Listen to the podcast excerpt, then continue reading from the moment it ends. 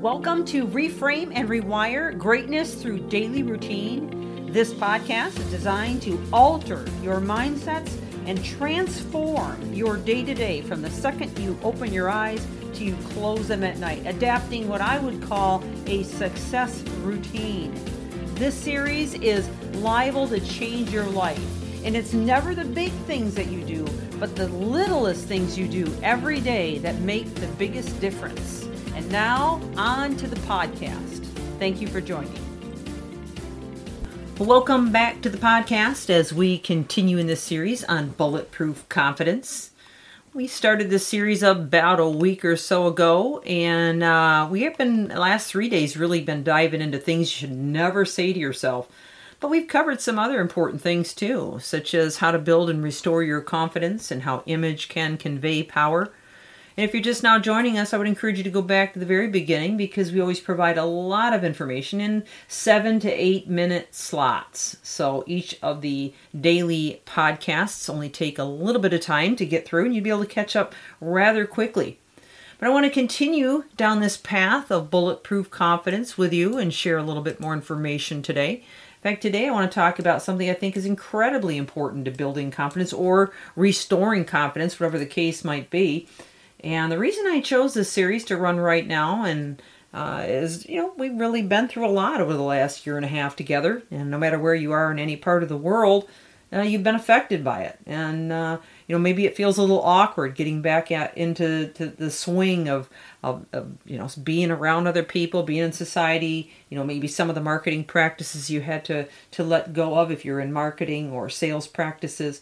Uh, or even just getting along with family and friends and some of the changes that have been made in mindsets and, and some of the, uh, you know, um, changes that have been made in society as a whole may have caused your confidence to be shaken. So I'm hoping to help you by giving you a lot of different ways to look at it. So now I want to talk about goals. Now, no matter who you are, what your station is in life, we should all have goals, whether they're personal goals, professional goals.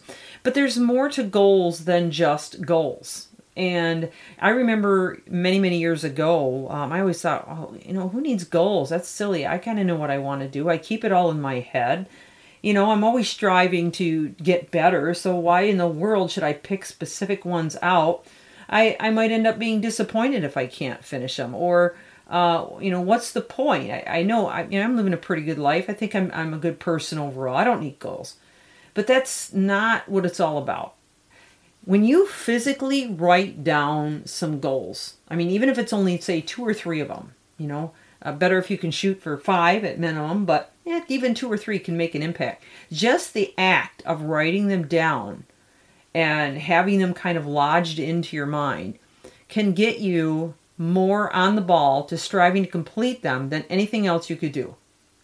And so then it kind of keeps it cognizant in your mind, and especially if you start writing them down more often, uh, even even if you're just writing down the goal itself, it's going to make an impact. But even better to do a little bit of research on it every day. Maybe uh, you know look up some information, get a book on it, talk to some experts or some other people that have accomplished that kind of goal that you want to reach.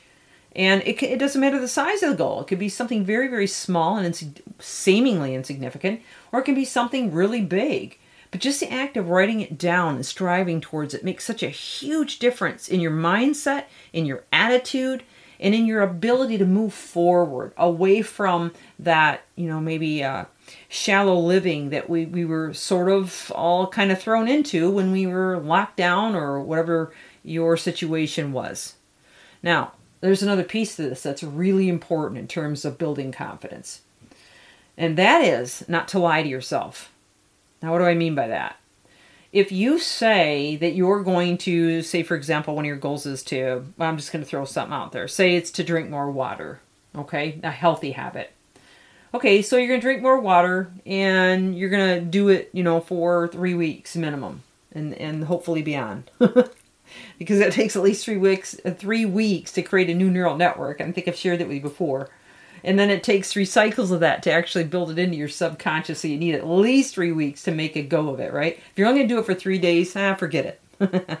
uh, but but just in and even if you just start out small, say I'm okay. I'm going to do two glasses of water a day, and then maybe you can build your way up. Three glasses of water a day, four glasses of water a day as time goes on see the little bitty habits can grow because as you begin to um, and i'm going to get to the lying part so hang with me here as you begin to do what it is that you set your mind to do you begin to see yourself as the kind of person that does that even if it's in the smallest of amounts but if you decide at one point, eh, I don't feel like it today, or I've been pretty good lately, I'm not going to do it, or oh, I don't have time, or it just doesn't sound good, and you shirk on that, then you you literally lie to yourself. You just lied to yourself. You said you were going to do it, now you're not going to do it. Now what happens when somebody lies to you?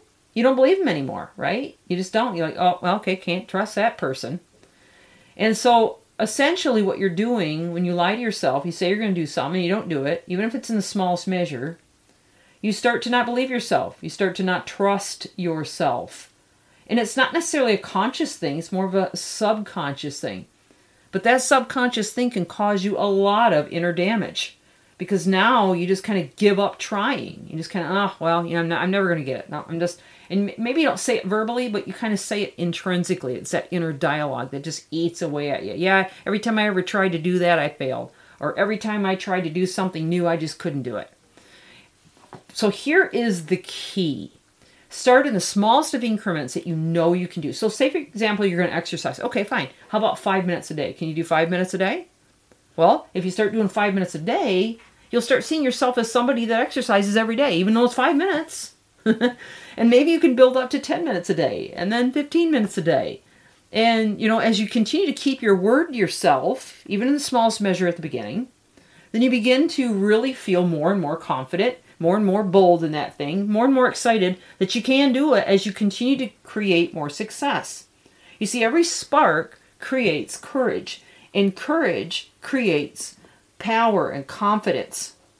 And as you continue to build on the confidence and the power and create more and more sparks for yourself, then success just keeps breeding more and more success. So if you want to build your confidence back, start small, keep your commitments, and keep creating those sparks. I've got more for you tomorrow. Come on back. This is Michelle Steffes, Reframe and Rewire. Thank you for joining.